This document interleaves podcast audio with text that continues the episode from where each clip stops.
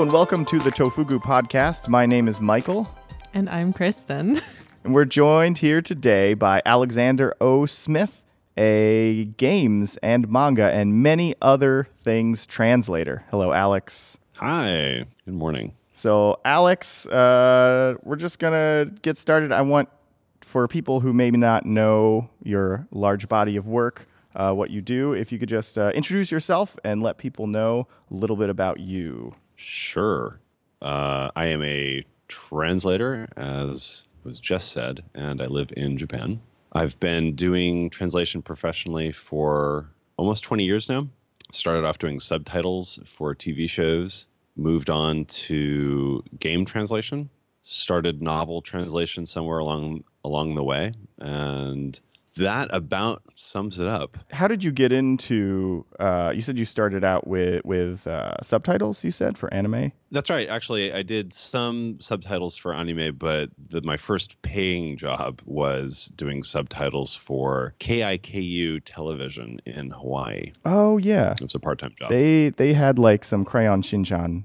That's like the only place I've seen Crayon Shinchan like before. It was brought over like in 2006 or something. right, right. So I was doing that in 1995, I think, maybe 1996. So it was pre-Crayon Shinchan era. Mm-hmm. I was doing what are called home drama in, in Japan, the soap operas. And how, how did you get started like studying Japanese even before you got to the translating part? Like what got you interested? the short version is I went to China in the last year of high school. So I went to high school, just a public school in, in northern Vermont, uh, but they did an exchange program with, with China. And I went there for three months, I'd say, and that really got me into Asian languages. And somewhere along the line, I decided that Japanese was cool and I would study it. And that's about all it took. Wow, that's like a very like clean and simple motivation. You're just like "Mm, Japanese looks cool. Let's go for this. Yeah, it really was. I actually, it was a airline menu uh, that I was checking out on the way home from China that had Chinese, Korean, Japanese, and English on it. The thought was in my head was literally, "Hey, that looks cool." And then I found out later that about katakana, which is the Japanese syllabary that's used for foreign loanwords, and that just seemed far more elegant than uh, the Chinese method of throwing random characters at words. So you got you went from there. You went from like the menu out on the plane being like Japanese is cool. Then you study Japanese for a long, long time, or short, short Yeah. time. I don't know how long you studied until um, you got into translating, and then you ended up translating a lot of games.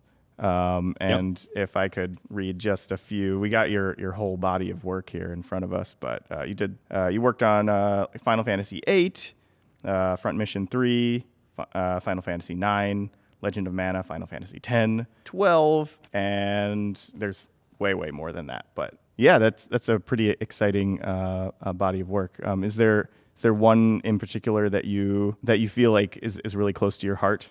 each project is really its own beast. So there's probably something I could say about all of them, at least the, the ones that I remember. The certainly the the most memorable though has been Final Fantasy XII, which was just in terms of its length and its depth and the complexity of the project. It was also the first project that I worked full time with my current translation partner and partner at Kajiya Productions, which is our translation company, or I guess localization company is what it would be called.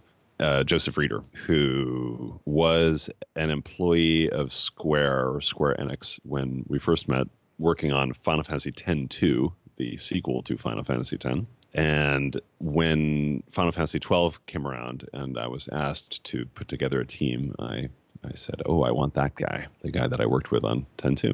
And so that was a real trial by fire for us. Long, long hours spent translating Final Fantasy 12. But I, it's one of the only games that I've done that I can look back on now, and there's really not much that I would change. Which I can't say that about everything else. Yeah, that's a feeling I feel like I don't have much ever. it's rare. I, I, it really doesn't apply to pretty much everything else I've done. I, it's very difficult to look at something that I've done and not start second guessing myself. So 12 is the exception. so, how did you end up getting a position in Squaresoft in the first place? Because um, I think people thinking of Square Enix as it is now, they think, wow, it must be so difficult to get a position there. How did you, after just doing um, some subtitle work, how did you end up trying to help out with their translations and eventually getting a position? Right. So I was in grad school at the time, actually, when I was in Hawaii working for KIKU. KIKU, I had a temporary position at the University of Hawaii Manoa studying classical Japanese. And I decided I wanted to continue with that, got into a PhD program back on the mainland, and after two years realized that I didn't want to become a professor and I didn't and I didn't want to spend the next 13 to 17 years becoming a professor. I started looking at job listings, and at that moment, uh, Squaresoft in California had a listing for a translation position. So I called them up. They flew me out for an interview, which was pretty interesting actually, because I'm pretty sure most of the people that interviewed me had not read my my resume or knew who I was at all, which was a lot of fun. not that not that I had much on my resume at, at the time, but there was an assumption, and I and I think the translation industry or the game translation industry, I should say, was very young at the time, and we were only like a couple years out of zero wing territory at that point. Mm-hmm so people really didn't know what to look for in a translator. And that was reflected in the people who were translators at companies. Not not squaresoft i think was definitely on the good side of that spectrum but there was a real mishmash of people and skill levels and people who should have been checkers being translators and people who should have been translators being checkers and that sort of thing uh, because localization was so young that the industry didn't know where to put people to to get the most out of them. So in a sense maybe it was easier in those days to get a job at a at a square or a nintendo than than it would be now. Yeah i'd read recently uh, that at the end of Final Fantasy VII, the the team was like, "Oh, we need a bigger team for localization." because suddenly seven was so popular, whereas before, like the Japanese RPG wasn't quite what it had become. And then right. as soon as seven came out, they're like, "Oh, we need to up our game a little bit." And then then you came in, you said in, in Final Fantasy eight. That's right. Um, to work on on part of that. So so what was there kind of like a, a feeling of a, a shift in culture going on that you were like jumping into? In retrospect, sure. Although it was a very slow shift it took Square maybe four years after that to actually have an official localization department. Hmm. Wow. Up until that point, it had just been one aspect of, of IT. So, not just administratively, but also I think conceptually, localization was really a black box to the Japanese parent company. And by black box, I mean some system whereby they take text that's in Japanese and they plug it into the black box and then it spits out in English. And they don't know what goes on inside the box and they don't really care. It's, it's really one part of a larger process. And that approach towards localization which is still the approach that that many companies have. It, it's based on sort of cost and schedule, a cost and schedule approach to localization, which is certainly important, but leaves behind all of the other things that localization needs to be in order to produce really good games in other languages. Things like, I guess, allowance of how to say this creative agency mm-hmm. to to the translators. Uh, if you're stuck in a black box, you may not feel like you have the right to change things, even though things need to be changed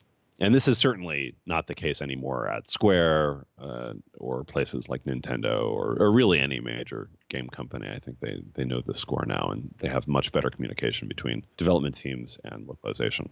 So back in the day, back when this was more of an idea of, well, we'll we'll throw this this Japanese text to a group and we'll get it back. Right. Um, what what were the roles that were created because you said that there are checkers and there are, you know, there's a certain lead role, I guess you could say, with mm-hmm. localization teams. What what are those roles? What are the jobs that need to be done? So you've got your localization specialists, uh, uh also known as translators, and you have your project coordinators. Oh, and then QA. Mm-hmm. And as far as formal roles go, that probably sums that up. But within that, there's a a real broad range of talents and systems that sort of evolve organically, whereby you'll have one person be sort of a lead translator, and the things that they focus on on a project may be slightly different than a translator working with them would focus on. Uh, in my particular partnership, although some things we do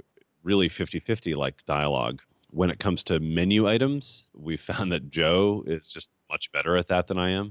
he has a he has a real eye for detail. Uh, he used to be, a, be an accountant actually, and that really really helps. It's a hugely important skill set to bring to localization because there's so many moving parts and so much minutia that needs to be taken care of. And so he's much better at that, and I go fairly fast with dialogue, and so often when we're working on a project I'll do the first pass on all the dialogue, and then and he'll do the first pass on all the menu stuff because that's how we're most efficient.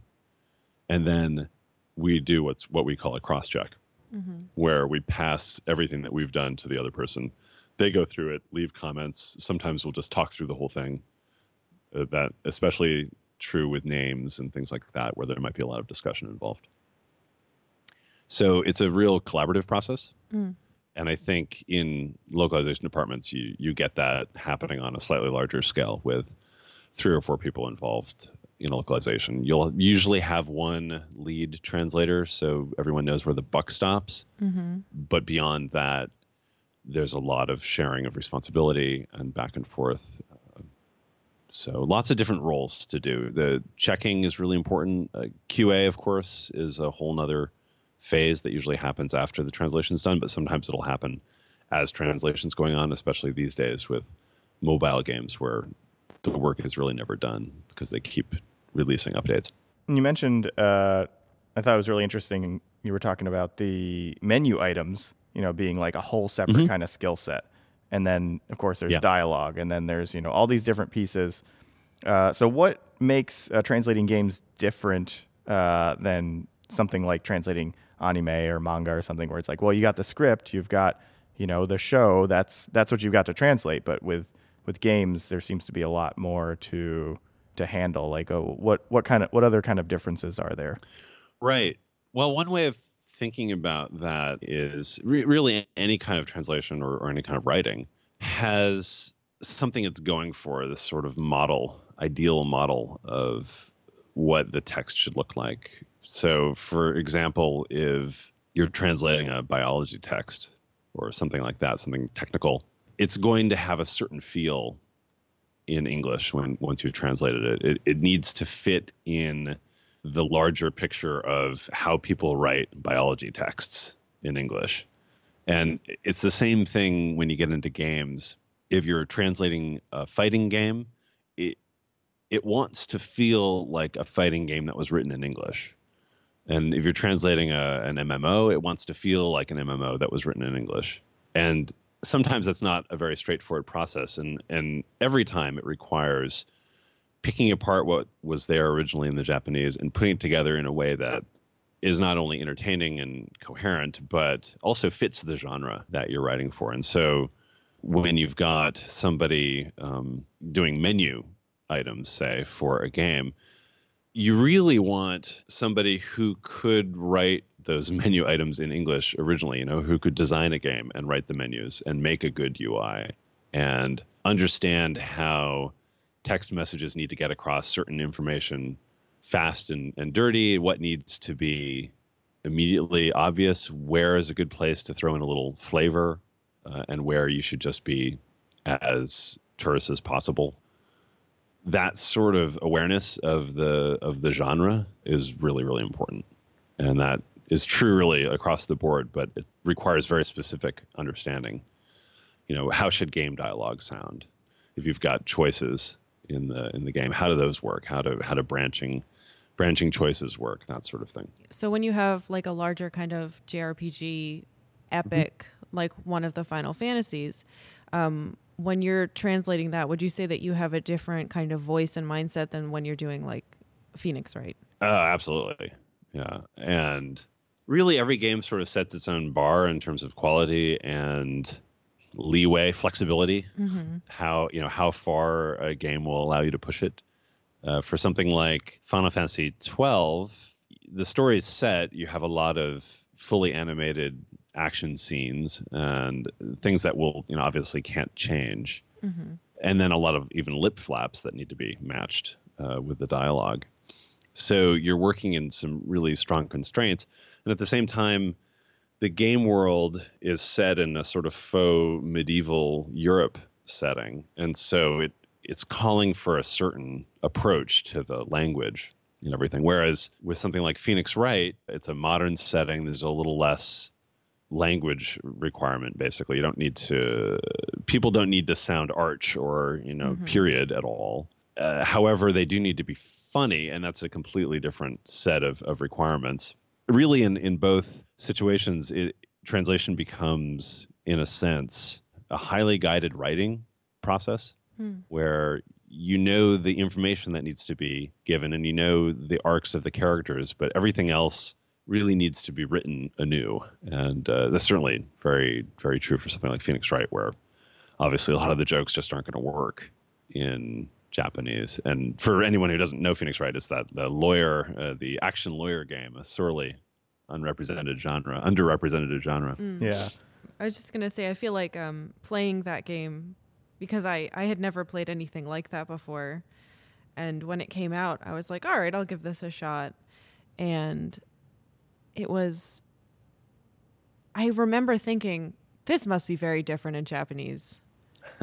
and having moments of going, I really want to know what this was because there are things that are changed, but it wasn't enough. It, it wasn't so much that I was upset uh-huh. at any moment. I was just like, oh, I really want to know what this was so that I could see what the difference was. And I, I always um, kick myself for not getting two copies so that I could sit there and look. Um, but right. I feel like you, you must have had a lot of fun, ch- like trying to make jokes work that weren't for a Japanese audience. For sure. And, and really, it was actually a, a real pleasure to work on because it couldn't be translated in mm-hmm. the traditional sense, a lot of it but the original was very well written and so it had great sort of comedic pacing Mm-hmm. And the structure of the jokes was very solid. So you'd have the setup and then the punchline, and it was very reliable. There and there wasn't a whole lot of extraneous stuff along the way. So because actually a lot of you know the dirty secrets of game localization is that sometimes you're translating things, or many times you're translating things that aren't very well written mm-hmm. in the original, or aren't very well told as a story, and so a big burden of the job becomes, gee, you know, what what do I what do I try to fix? Uh, what do I try to to make work better narratively? And that can actually detract a lot from the final translation because you end up spending just a lot of time trying to figure out how to say things better. But if you start with something like Phoenix Wright, the uh, Phoenix Wright One, Ace Attorney, it was so well written in the Japanese that the structure was all there, and all you had to do is substitute in things that made sense to to a Western audience uh, and and write your own jokes. And that was made a lot easier because the characters were so clearly defined in the Japanese that you could just sort of let those voices keep going on in English and and, and write the characters. So it's it's very much a writing exercise at that mm. point. Yeah, that's pretty cool. I think a lot of people um, don't realize that if you want to become more of a professional translator, you have to wear a lot of hats. Sure. Uh, so, especially with having to make kind of executive decisions, because a lot of, I think a lot of translation is having to have the confidence to make an executive decision without stepping on anyone's toes. Absolutely. Um, have you ever now when you were working on a game, were you ever able to talk to say the one of the main writers of the game or maybe a director or a producer or something does the does the translation or localization team have access to that? Or are you kind of just like here's your script. You don't even get to see the game. Good luck.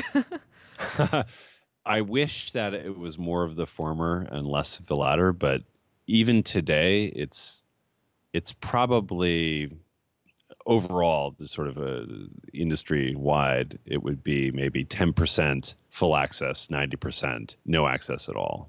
And certainly the in-house translators at Square have, and I'm sure at other game companies, I I, I don't know as specifically as I know at Square, but at Square they have quite a lot of contact with the development team to the point that usually on the larger projects, the lead translator will not be sitting in the localization area. He'll go, he or she will go sit in the in a booth uh, with the dev team. That's awesome. Yeah, and that is awesome, and, and it's really important, and and it gets to just what you were saying there about sort of having the confidence to make changes. You really do have to approach approach localization from the the standpoint of a creator, and uh, gets back to a word that I brought up earlier, which was agency. That sort of the feeling that you have the right to make changes because just in general looking at localization you know it's really easy to point your finger at something like zero wing or or a localization that sort of got something wrong you know actual mistranslation as saying oh that's that's a bad translation or that's a that's a bad localization but far more prevalent and far more insidious are the localizations that are technically accurate but not really interesting, just sort of blah. And a big reason, and, and often it's not because the translator didn't have the ability to do that. Uh, you know, they, they just weren't a good writer. That's that's often not the case. The the case is that even if they're a good writer, they don't feel that they have the the right to make the changes that they need to make, or politically, it's difficult for them to push back against the dev team, mm-hmm. say, when it comes down to making decisions about direction and things that are not traditionally seen as fitting within the black box of localization. So, do you feel like, I mean, I guess it could go either way, but do, do you have a preference of that kind of situation? Like, oh, there's a lot of hands on connection, or do you kind of like that it's like, here's the project, and then you get all the decision making power on your end? If they're going to dump it in my lap and they really I don't know if don't care is the word, but it, it, but they but they really let me have my way with it.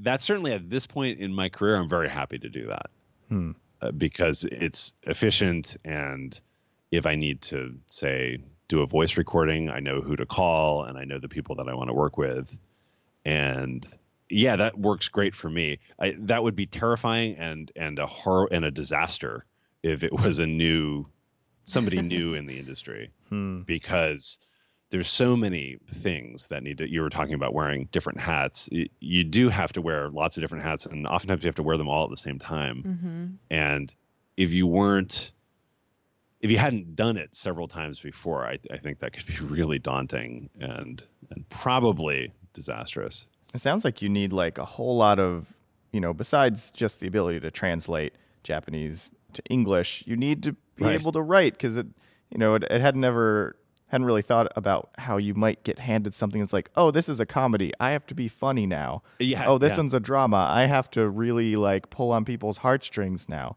It's like yep. you don't just be like, oh, I'm just gonna like you said, like you could just, you know, translate literally and be really boring, but you've got to also be a good writer. That's true. And it's very would be hard to overstate that because translation is a very technical skill. There's a lot of knowledge and practice and sort of training that you need to go through to become a translator. And I think that people who might be considering translation as a career, especially if you're in college and you're learning another language and you're interested in something like video games and you, you know you say hey you know translating video games could be a way of using this thing the skill that i'm learning right now eh, you tend to focus on those boxes that you have to check off the oh, I need to learn Japanese. That's mm-hmm. a really mm-hmm. important box to check off. You can't ignore that step. And and it's a it's a box that could take years to check off. It's you know definitely you not only do you have to know Japanese to say translate a Japanese game, but you have to know the colloquial language and you also have to know the language to I think the point where you know what to expect someone is going to say before they say it. You, you know what to expect and and if you don't, you won't be able to pick up on it when somebody says something that they weren't supposed to say. That's sort of if somebody you know which is really important in humor obviously if somebody's mm-hmm. like using irony or uh, that sort of a, a, you know a, a, dissonance in the language if you don't know the language well enough to know what to expect normally you can't pick up uh, on it when people start going uh, going off on a tangent Mm. You got to know those kind of reversals in comedy, like Yeah, what- exactly, exactly, exactly. what you know, the beat that you're supposed to hit, and then you you know zag to the left. right right exactly exactly. So you need to know that but that's not the most important thing in mm-hmm. in being a good in being a good translator at least in in my opinion because it gets comes around to that okay well then can you write? And one of the questions when i was at square as an employee i was there for four years i guess as an official employee. I was on the team that would interview new hires. And the question i would always ask is so say we put you in a room and we said we'd like you to write a novel. What kind of novel would you write? And just asking that question, I think every time people who had a good answer for that were hired and and did a great job. Hmm. And people who floundered at that question or thought, "Oh, gee, I'm you know, I don't think I would write a novel," or "I don't I don't think I could." Generally, you really want the those writers who or those people who will eventually become a writer if they don't do something else mm-hmm. hmm. Uh, sort of people who are destined to to write stuff because if you're not interested in being a writer localization is not a good career choice for you because it is going to require that yeah We get a lot of people, I think at least a couple times a month, asking, "Hey, I really, I really want to translate games. I want to localize, you know, anime, or I want to localize, um, you know, X game. How how do I get a job?" And my answer is always, "Well, what's your level of Japanese and what have you done so far? Because i can't a lot of people are like what school do i go to? What track do i take? Mm-hmm. And i'm Right. like whoa whoa whoa. I i cannot tell you what to do with your mm-hmm. life. Um, right. but i can say like i i got a degree in it so that worked for me. But i know plenty of people where getting the degree isn't good enough. Um mm-hmm. so it it's hard to say I, I can't tell you what to do. Right. But it's also hard to say oh just just do this because you need so much more than just learning how to read and speak japanese and because you need to know how to write in english. And a lot of people seem to not understand that you need to know your own language to translate into it. Sure. Um, sure. And and the industry often doesn't understand that. Mm, that's true it can be hard. And there's a lot of people uh, you know honestly not to impugn anyone out there but there are a lot of people that are not great writers who translate. And you know and i think it shows and a lot of them will move on to to different things or different fields of translation because just because someone is a good writer of a particular in a particular genre doesn't mean that they're going to knock it out of the park in another genre. I mean there's a there's a handful of people that can that can write anything but most people are going to have very strong areas and weak areas. And i've talked to to friends who are in localization and you know they're just like well this dialogue stuff isn't for me. And that's actually just to be more specific about it game localization is 90% dialog mm-hmm. which makes it very different from a lot of other kinds of translation. You know it's certainly it's very different from novel translation it's very different from technical translation, of course. And if you're not into writing dialogue, then you probably shouldn't be doing game translation. Or if you're in game translation at all, maybe you should handle the technical side of things or go into the business side of things or reporting, game journalism. Mm-hmm.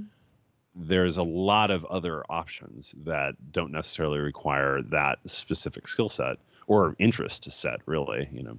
So would you say that you were a very big gamer before you started working in games so that you you understood what they should sound like, you understood how they should feel?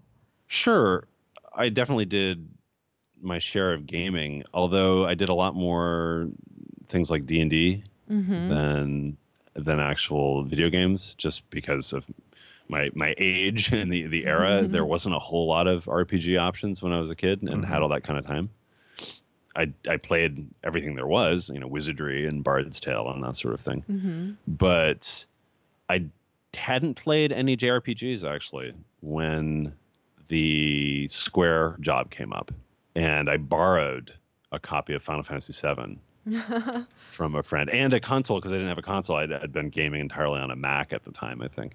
That's great. Yeah, so I borrowed a console and a copy of FF7 and started playing it. and that was my first exposure to to JRPGs and the level of JRPG translation at the time too. Which not to again not to like cast aspersions on anyone.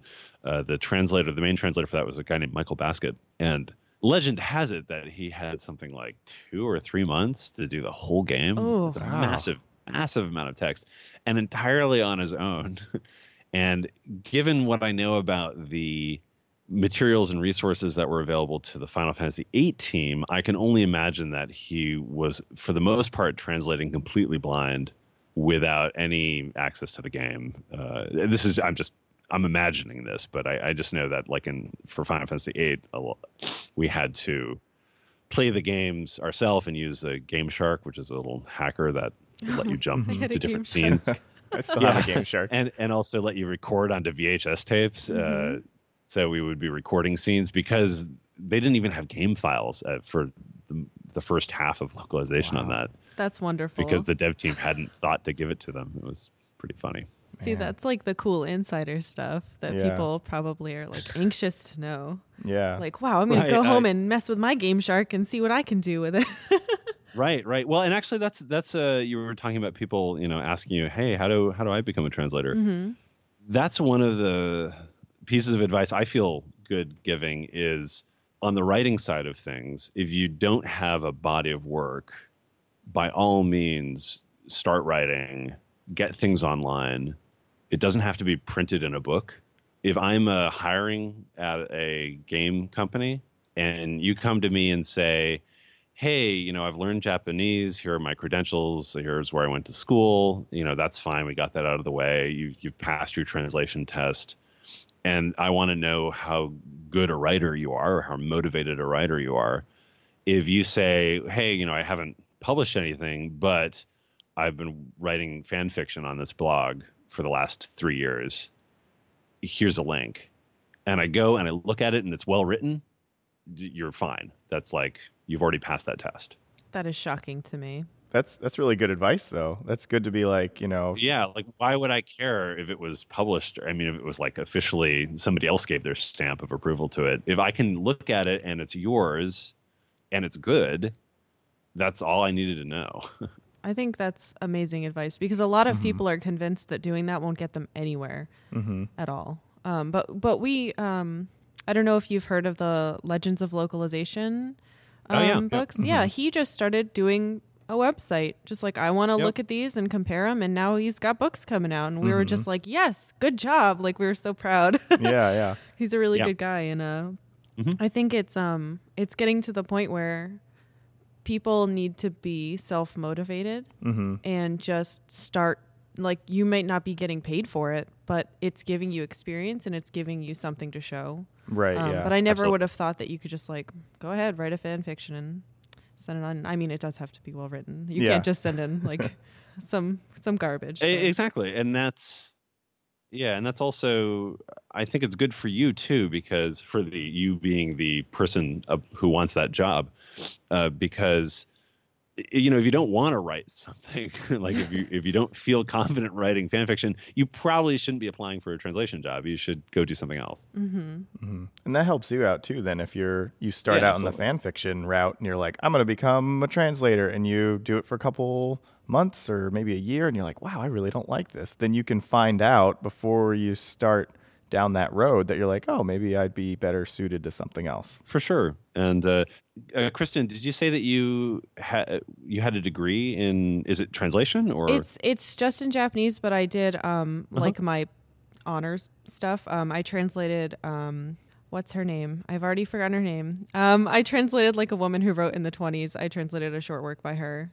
Oh, okay. Um, and so i did like a a mini thing um i just went to school in like a new york school and i it was the closest school i could do from to my home to do japanese um and it was the best i could do Um, so a lot of people are always like, "Oh, what translation school can I go to?" And I'm like, "Ah, there's one in Hawaii, and then there's one right somewhere else." But you really, I I mean, in my experience, everyone I know who is either a professor or a translator didn't didn't go to school for it specifically. Um, like I took a class or two, but it was more um, comparing English Right. to Japanese. It was never translate this and I'll grade you. I only had Right, like right, one huge project on that. Right.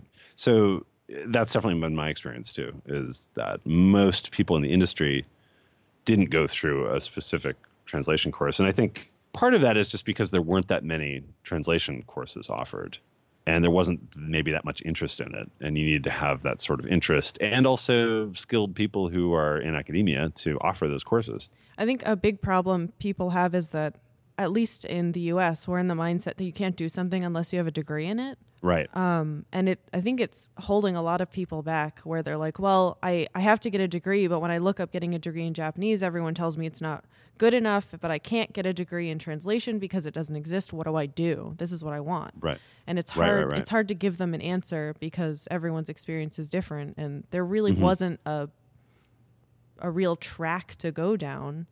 Um, Yeah, yeah. And, you know, maybe that'll change at some point in the future. But in terms of what people can do for themselves to prepare for the job and to improve their, their resume and their sort of appeal uh, as a translator, as a prospective translator to a company, is, and then this is really one of the main things that a translation course can give you too, which is that opportunity for self improvement and, and feedback. And I went to a it was the American Translators Association, ATA uh, conference, and gave a talk or two about game translation.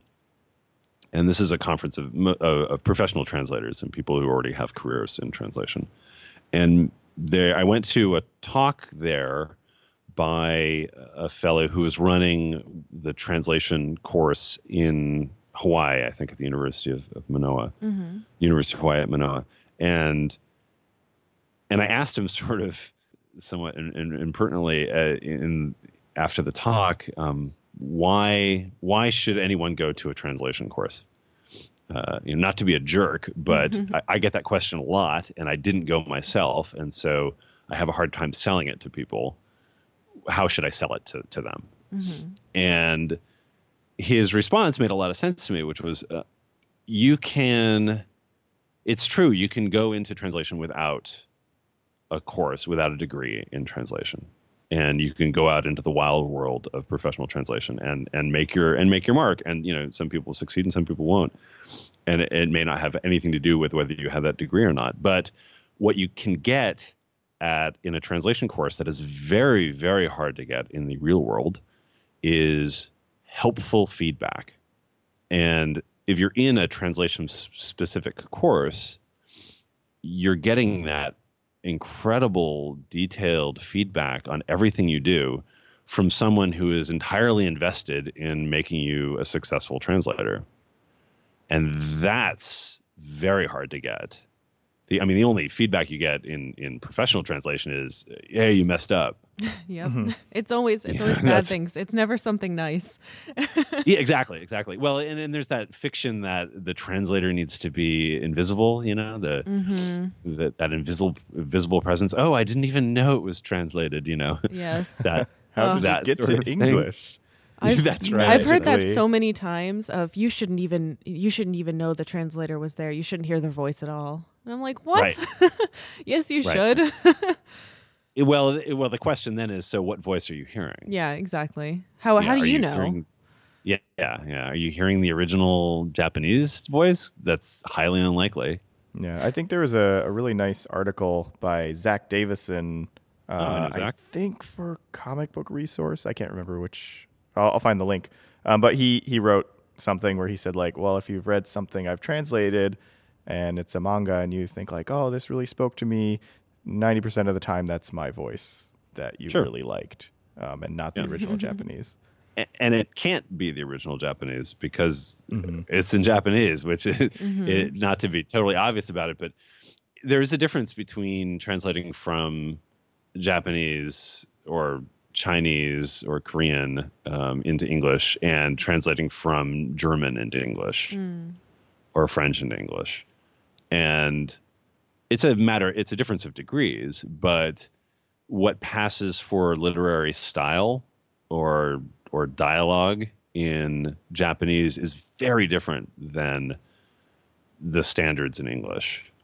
And so, in order to make something that is equally as successful in English as it was in Japanese, you're going to have to change a lot of it hmm. just by necessity. And if you don't have a voice, and this is something that comes up a lot actually, especially in, in literary translation, you know, when editors are looking at a manuscript, this is just you know original manuscript, uh, an American editor looking at somebody something written in English. The first thing they look for is you know can I hear the author's voice?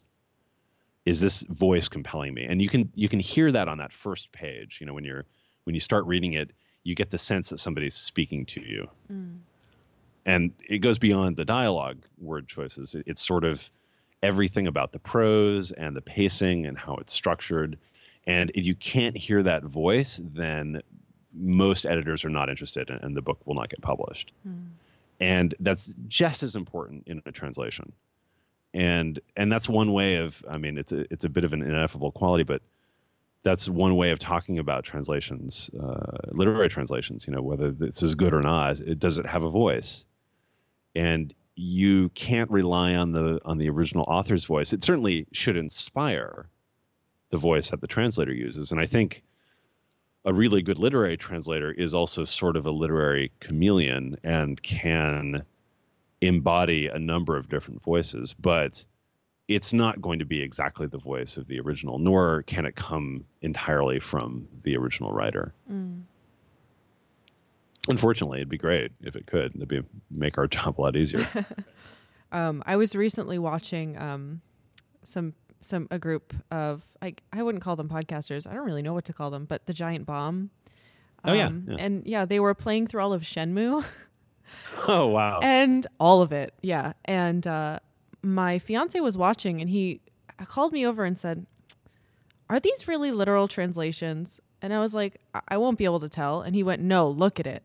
And I went was looking at it, and I was like, "Oh my gosh, this is very bad." And I I usually can't tell, but it was very strange English, especially talking about times. And I don't know if you you're familiar with that game. uh, this is Shenmue. Uh, Shenmue. I I think it was yeah, just the the, original one. one. Yeah, yeah. But have So you as a- ever have you ever like ac- encountered a game like that where you're you're playing or you're seeing someone play it All- and you're looking at it and going, "Oh no." No, all, all That's the wrong, All the yeah. Yeah. It's. I, I I can't speak to Shenmue. Actually, I'm looking up who. I'm not I didn't I didn't want to say who did it just in case. Uh, You didn't want to talk about it. I don't I really like bad-mouthing people. Oh no, is it someone you know? yeah, you know, it's. I, I've certainly done a lot of stuff of of which I'm not proud, uh, and I think that also a, so much of the quality of the final translation depends on the on the quality of the original writing. Mhm. And Yeah. it's hard to overstate that because I love translating stuff by uh, Matsuno, Mhm. uh, Yasumi Matsuno, uh, because it's so well written Mm-hmm. that it makes the translator's job really easy. You're not sitting there thinking, "Oh boy, how do I fix this?" And I've translated some games where, and I I won't name them, but their idea of drama is to just repeat somebody's word, uh, somebody's name over and over again, and that really doesn't work in I I would argue that it kind of doesn't work in Japanese, although they do get away with it more often. It's, it's sort of an accepted trope, but that's sort of you know saying somebody's name over and over again as a way of as a stand-in for saying anything of of, of content Uh, and when you look at a say a Hollywood movie, what they do is they'll do callbacks and things like that. They'll they'll say things that are character specific, that develop the character, that bring a character arc to completion, as opposed to just sort of leaning on this trope of saying, you know, mother, mother, mother, that sort of thing. and I know you you laugh because you've seen it a million times, Yeah. but and and really if you can and you're translating something like that you should sit sit down and think of something interesting to say something that calls back you know earlier points in the character when when the terminator in terminator 2 when the terminator is sinking down into the lava or just before he goes he he doesn't he doesn't like just say John, John, John. You know, Yeah. John doesn't go Terminator, Terminator. You know, Yeah. uh, you know, John's like, I order you not to go, right? Because and that's a callback to Mhm. his earlier thing when he realized, oh, hey, I can control this robot. hmm And and then and the robot says, you know, now now now I know why you cry, but it's something I can never do. You know that hmm the, that line, you know, is whatever cheesy or whatever, but it's callbacks to earlier parts in the character, and you're getting the sense of like you know art completion, and that's a really important thing that Hollywood does really well. It's sort of you know part of the standard playbook now. hmm I really want to watch Terminator 2 right now. now that you brought that up. oh, it's a great movie, and the the thing, the problem is that so often in Jap- with Japanese games uh, is that you're dealing with a script that just doesn't hold together that well, and and you're left with the big drama moment not having something interesting to say, but just being sort of you know okasan, okasan, you know that kind of thing. Mm. hmm So that is that really puts an unfair burden on the shoulders of the translator, and I think you you need a specific kind of translator to be able to handle that, and it's never going to be as good as if the original was well written. Is there like a, a certain writer? I know you mentioned Matsuno, and he did. Uh, you said earlier Final Fantasy twelve. Uh, he did Vagrant Story, Vagrant Story. Final Fantasy Tactics, Tactics Ogre, all several other games, and then like Crimson Shroud was another one he did much later. And uh, he began as the director of Final Fantasy twelve, but stepped down midway through the project. Oh, I see. Um, however, many of the writers on Final Fantasy twelve are uh, well, Kitahara-san is the main writer that works with Matsuno. She she's working with him now today too, and they know you know the Matsuno style so well that they they did a great job of sort of continuing that. Mhm. Uh, and and the the basic arc of the story was already set before he left. Are there any other games besides Matsuno games that you feel like have really good scripts or really strong stories, or either things that you worked on or things you didn't work on? Yeah, I'm blanking on the guy's name. Uh, sorry, the the Phoenix Wright.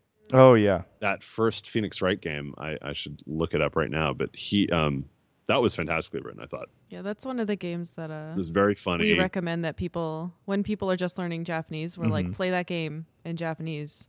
It'll Yeah. make you think, and it'll really test you on how well. Yeah. and I think that there's a version where you can switch back and forth now too. Oh, really? Oh really? Yeah, Mm, like the on the iPhone, maybe maybe the iOS version. Okay. Somebody was saying something along those lines. That's pretty cool. Should look into it. Uh, yeah, I don't know whether that would be particularly useful. Certainly, there's a lot of stuff that is a direct translation in that game. Mm. and then there's uh, and then there's equally a lot of stuff that is not and so maybe even that would be interesting Yeah, I know. Um, we also recommend Animal Crossing games Uh-huh. because they have Yep. to change so many of the puns. So if you want yeah, to really so- like go in and see what the Japanese pun is, play the game in Japanese because it's simple language, but the puns you have to research and kind Mhm. of look up to understand. And I think it's a good learning ex- exercise. Yeah. yeah that's fantastic and boy it's so much easier these days to Yeah. get access to that material I, I read a lot of manga which was really the best place to see dialogue written down and and it's still a good resource i think but now that there's youtube clips of, of everything and netflix does japanese shows with japanese subtitles They Yeah, do. I know. We j- I just started watching Terrace House. Yeah, there's Terrace Yeah. House. There's uh, what's the one in the diner? Is it Tokyo Diner? Tokyo. the The one with the the taxi Tokyo driver. late night diner or something Yeah, something like that. Um, that's great That Yeah. one's too awkward for me. it gives me the awkward shivers. The awkward shivers? Yeah. like watching The Office, kind of awkward. No, shivers. no, like um, I don't know. They just it just makes me so uncomfortable that they're talking about that woman when she's not there.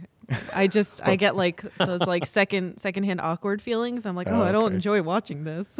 yeah, but it's nice that like you know it used to be like so difficult to even find a Japanese version of something. Used to buy like VHSs of Dragon Ball Z or something, and it's like just English. That's all you're gonna get, and it's like oh, I want to listen to Japanese sometime. And now you know it's you know, you can switch between Just them as you stream. Ah, kids these days have it so easy. You're not even that old. I, I think it's great And yeah, yeah, it's very I'm- great.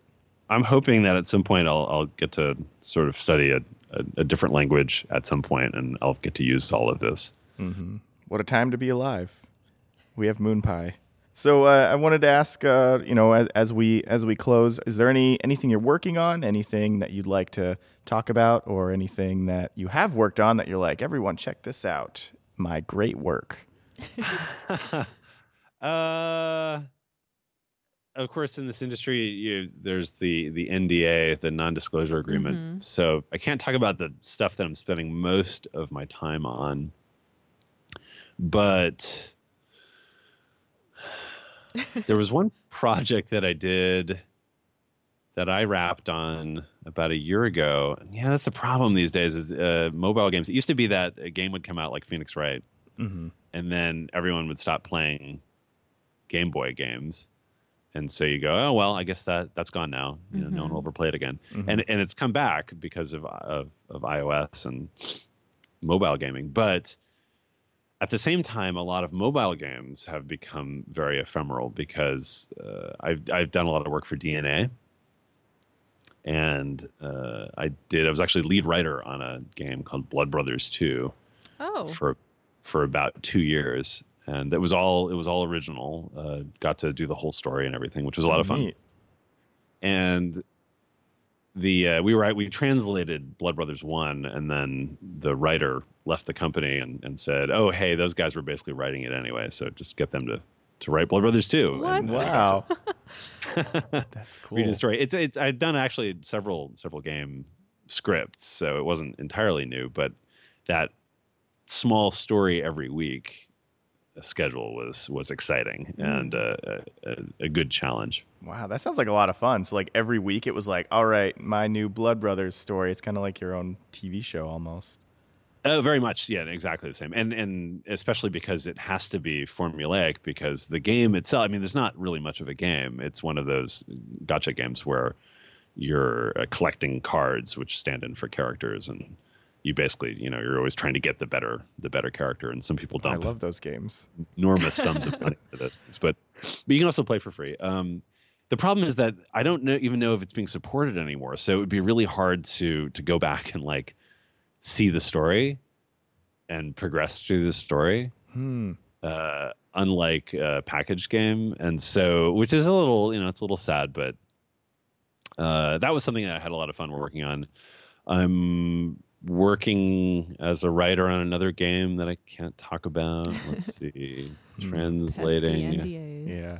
Yeah, Secret it's kind game of a- projects. I'm sure they'll Yeah. be great whenever you can talk about them. Yeah.